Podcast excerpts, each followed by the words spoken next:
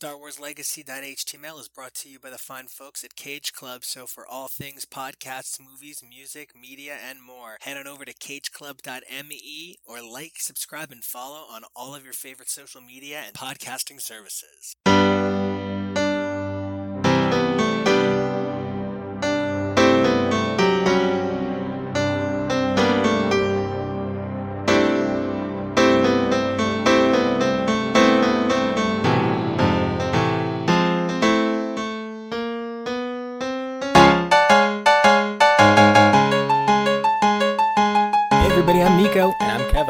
This is Clone Wars Force Legacy.html. Woo! And I really am watching this show. I don't know that I like it or don't like it, but I feel like I'm definite like, ah, this is so hard to talk about. Kind of like, I feel like Clone Wars in some ways is like Game of Thrones. It's one of those things where people are like, just stick with it because you'll either like it or you won't. I get that. I see where you're coming from on that. I am enjoying a lot of it as a rule, but if anything is making me frustrated or angry about the Clone Wars, it's that I don't see in any way where this is superior to anything that we've gotten of the films from this decade. It's not to say that this is bad, it's to say that the sequel trilogy is not worse than any of this so far.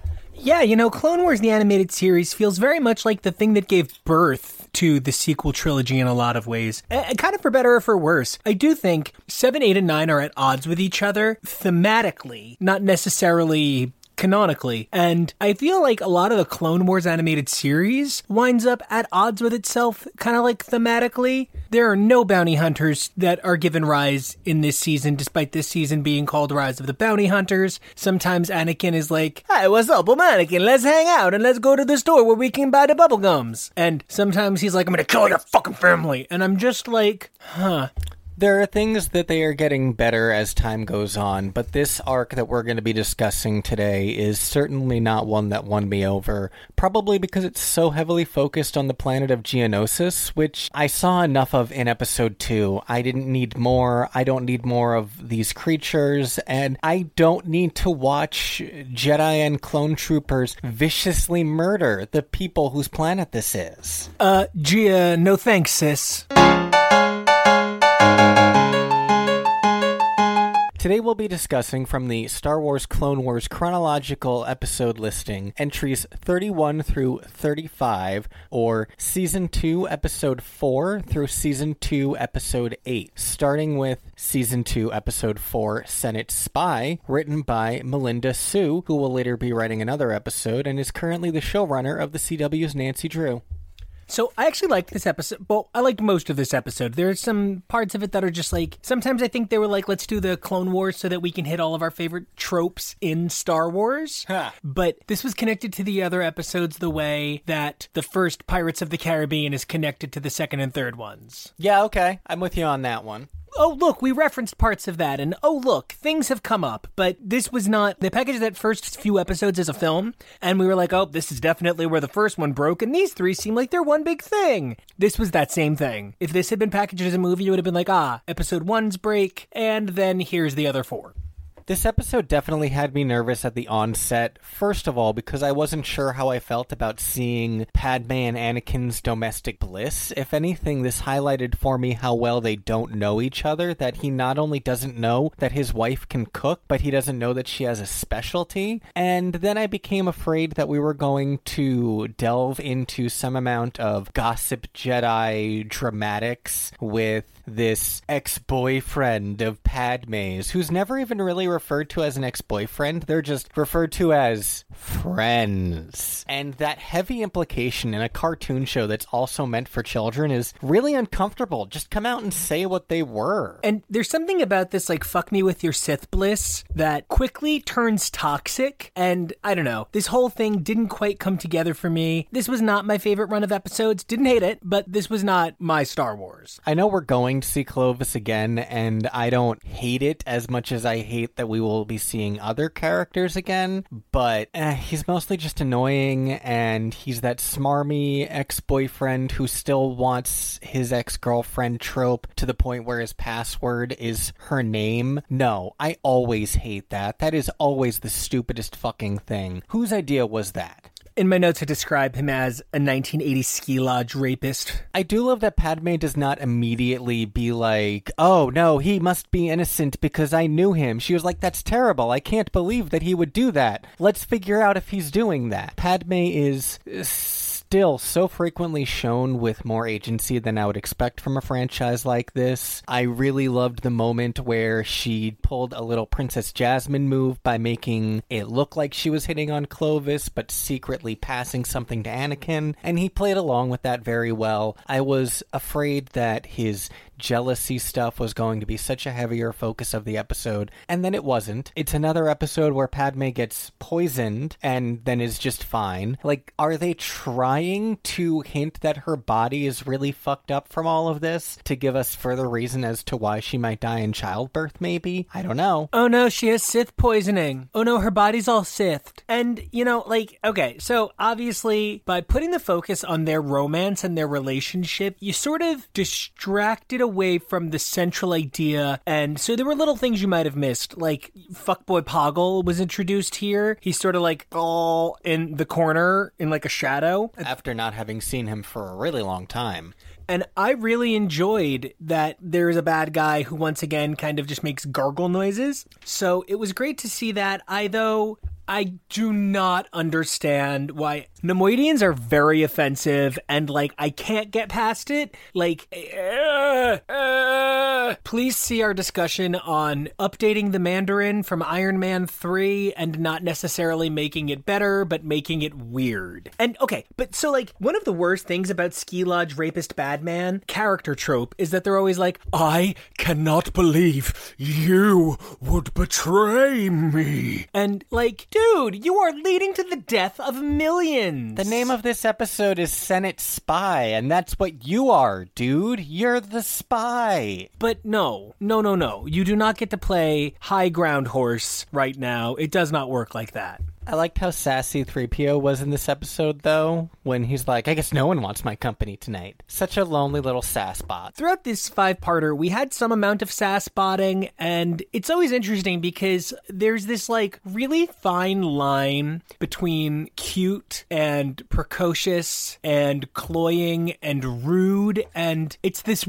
really fine line to have this gradient of four things. And I feel like Star Wars frequently has trouble navigating the 90s sitcom sass line where sometimes it's sassy and sometimes oh you're shitty people. I'm sorry is one of the like rules of the jedi order that you must take a vow of being an asshole at the worst times? And speaking of sassy younglings an absence from this episode that i almost didn't even notice until she appeared in this next episode was ahsoka tano. As we move into discussing season 2 episode 5 landing at point rain written by brian larsen Larsen and directed by Brian Kalin O'Connell. I Guess it's hard to have Ahsoka around in Padme Anakin stories without it starting to become really fucking obvious to his Padawan that he's married to this lady. So I agree, and I see you, and I raise you. Jedi's comparing kill counts.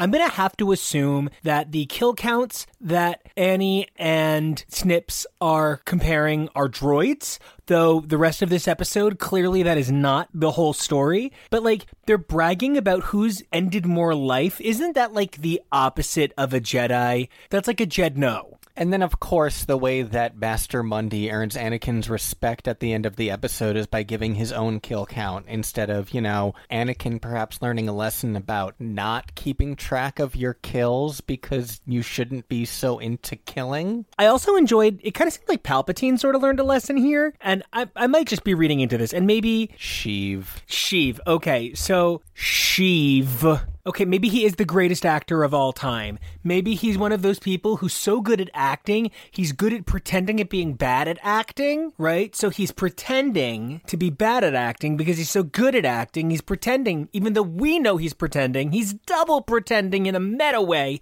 But that moment where he's like, uh, "I don't think you need to send so many Jedi to Geonosis. I, I wouldn't. I wouldn't do that." And Yoda's like, "Um, no. Think we will. I do. Me, yes, Yoda puppet." And Palpatine's like, "Fuck, fine. Send them." Said all the Jedi. Fine, if you think, little man. I'm really interested in a backstory for Sheev Palpatine where he was interested in theater before deciding to take over the galaxy. And now I want to see an alternate timeline where he's just a really famous actor. I'm having this like mental image of he was in a production of Our Planet. So Okay, now I kind of feel like all of the Jedi revel in war a little too much. Yeah, overall, this episode didn't really do much for me. My commentary was that it's one of the more smashy, crashy episodes, which are really necessary because it's an integral part of the Star Wars aesthetic. Is these enormous battles? It's important, but you know, I check out a little bit in terms of attention span, and as you say, the Jedi reveling as much in this over kill count as they do only further caused me to disconnect which sort of, you know, there's a good side to that determinants in battle. I do love that even after Obi-Wan's team and Anakin's team both experience downings and everything sucks for everybody, no one gives up. The only time anybody, and like, I kind of find it really funny, is that Luminara is kind of like, oh, oh, well, maybe Barriss is dead and we should just move on. I mean, I'll be sad for a minute. And then later on in the episode, when Barriss thinks she's in trouble, Barriss is like, oh, I guess worm kill me.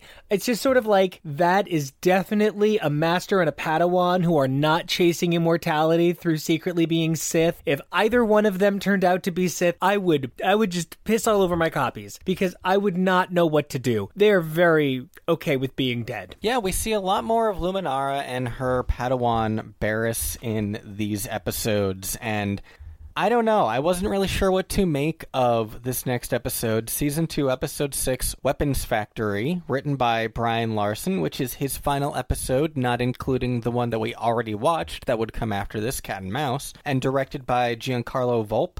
Uh, from the beginning, I wrote down, oh, we're going to get a this is what an obedient Padawan looks like, but I'm so lucky to have a Rebel episode for Anakin, Ahsoka, Luminara, and Barriss. Yeah, Luminara kind of is a little too quick to give up on her Padawan for my taste, especially as someone who in the next episode is going to be like, hey, don't let me get yerked, but we'll get to that. I sort of come from this like, no, no, no, the captain is the captain, and then everybody below him should feel a little bit uncomfortable comfortable around him because he's the captain. But like, who is Luminara's equal? Is it Obi Wan or is it Anakin? Because Anakin and Obi Wan are not equals, and every minute of the films goes out of their way to make that clear to me. So like, who is Luminara's equal, or is she like a step between?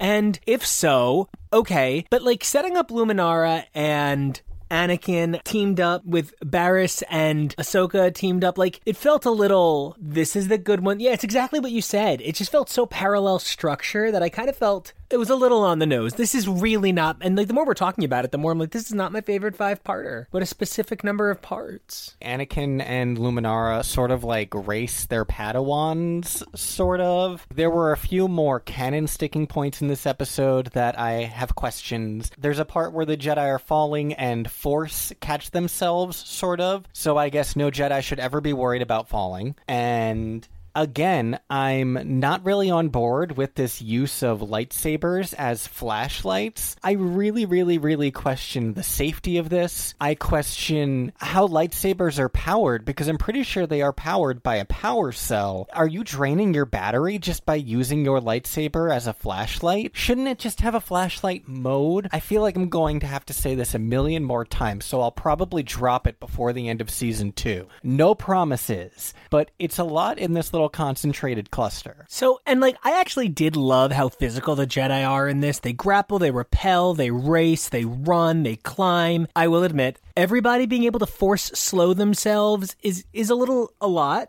It's a weird thing to use as a multi-purpose tool. I thought it was supposed to be like basically a sacred item to them. And there's jokes about Anakin losing his a lot in episode 2, but that's sort of the point of those jokes. He's not supposed to be doing that. Oh my god, Anakin loses it in episode 2.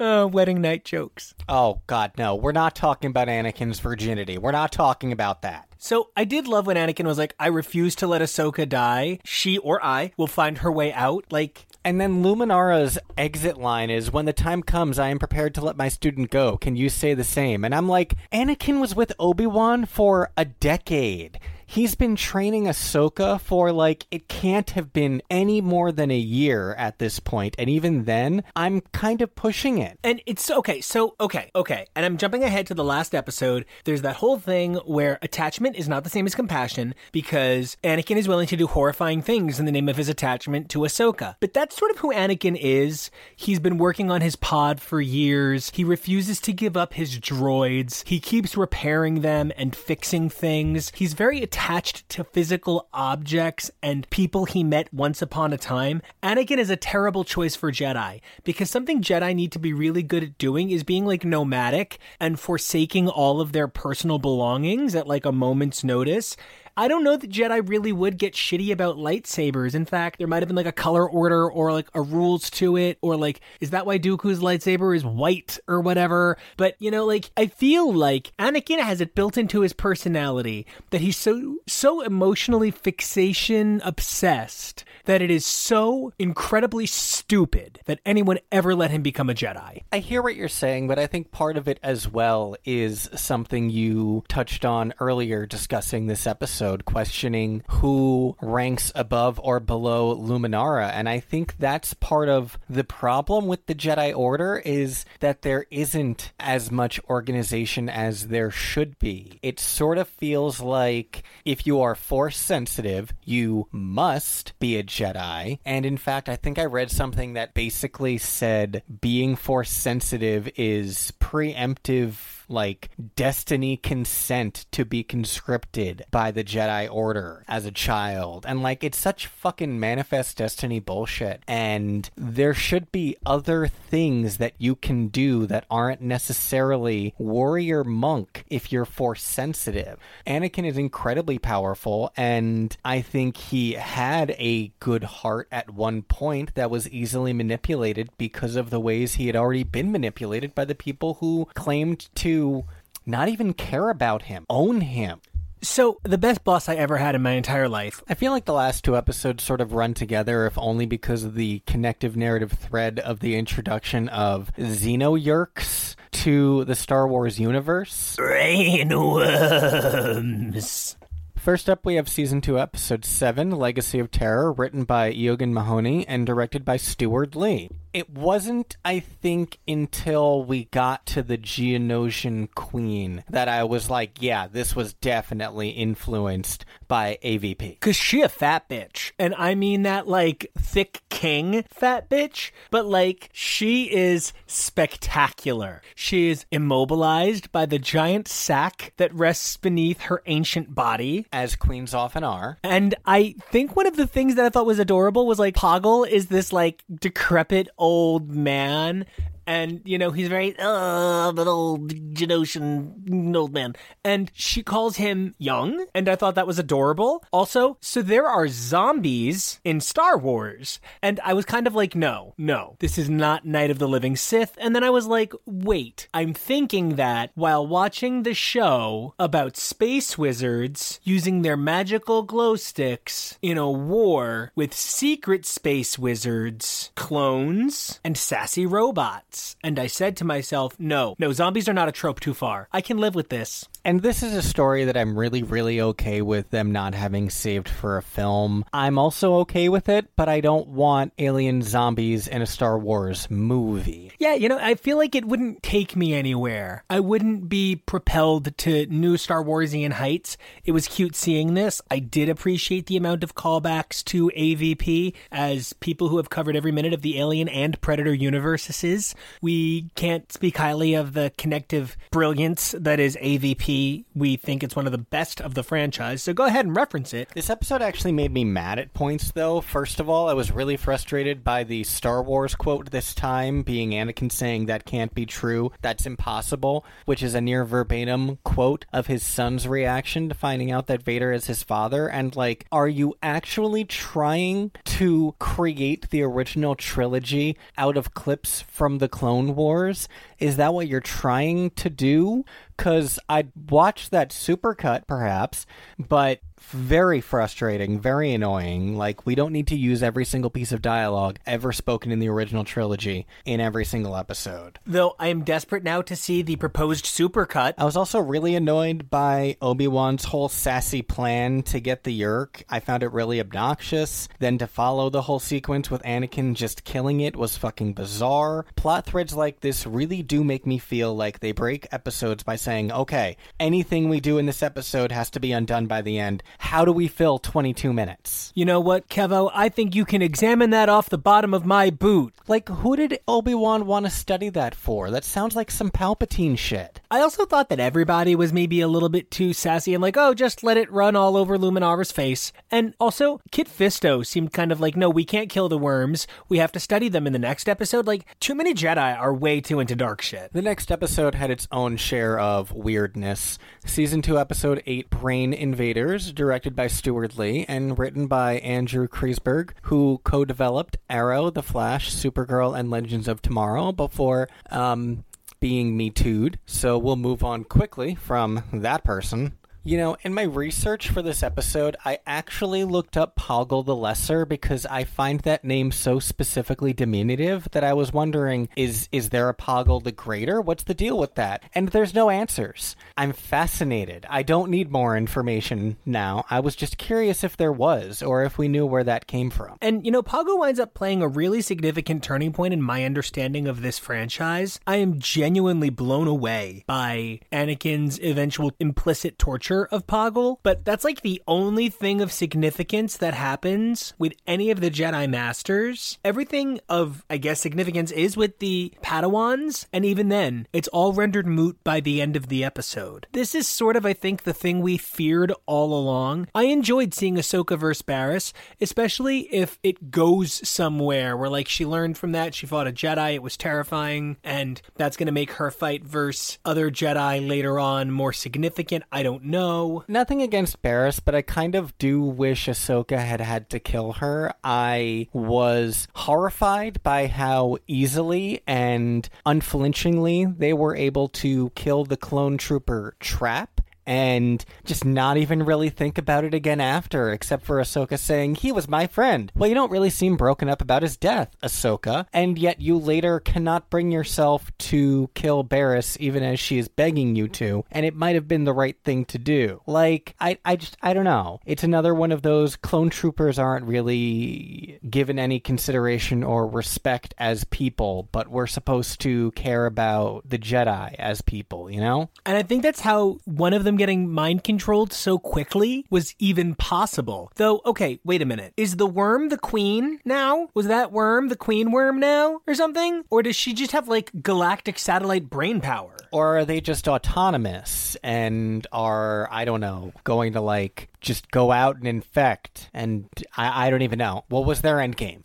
I did think that Barriss being able to fight it made sense. Jedi do have some amount of mind powers, and we'd only seen unflinching obedience from either clones who were genetically manipulated and then mind controlled to some extent, and mindless husks. So I would believe that the worms would not have had total omnipotent control over a Jedi. Barriss fought it. In some ways, it probably would have been almost funny to see the whole thing fail with Luminara. You know, put the worm in Luminara and her be like, "Oh, this is like Babytown Frolics. I'm not like a corpse, you old queen." So I don't know. I liked I liked some stuff. I liked the callback to season one, episode sixteen, the out of place episode that had the first traitor clone trooper. I thought that was a really important piece of continuity to call back in a situation like this. And I really liked the one clone trooper's line of, "If there's one thing we clones know, it's how to stop a Jedi." Because for as frustrated as I frequently am with some of the over the top foreshadowing of what's to come with these characters, like when Ahsoka and Barriss were having their private conversation about,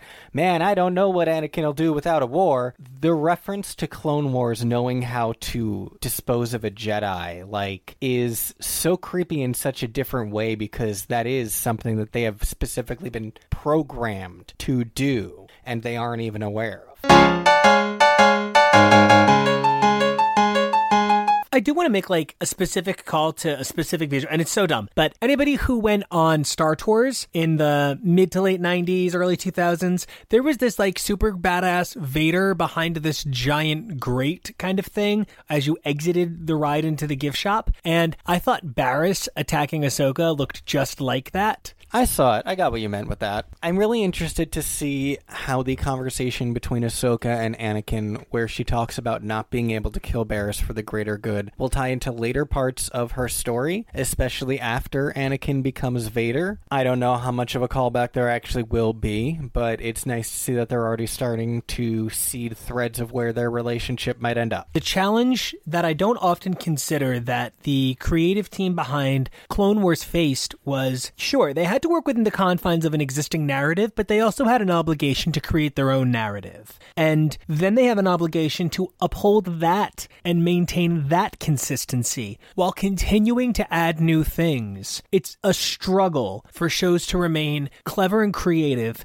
after five seasons, but you know, this is coming in while the expanded universe still exists after 30 years. And so frequently, you know, like the best gumbo is the gumbo that sits for two days and it gets thicker and stronger. But with creative ideas, often that means elements have either been done somewhere else or you've thought about the idea so long you've accidentally removed all of the real emotion because you're attached to the characters. So everyone is. There were some neat tricks with that, whether or not you remember who Buzz is or even ever knew, hearing Buzz is dead. Well, Buzz is kind of a cool name. Buzz is sort of a cool name for a stormtrooper, and that makes you connect with it. But at the same time, I do really find myself glossing over a lot of the emotion of these episodes. So, Kevo, I am so excited that we're gonna watch another consecutive chunk in a row, which, yay! Kevo, until we come back next time, where can everybody find you online? You can find me on Twitter and Instagram at Kevo Really, K E V O R E A L L Y, and on the Facebook page for this program, Husbands Talking More or Less, at Real Nico Kevo Action.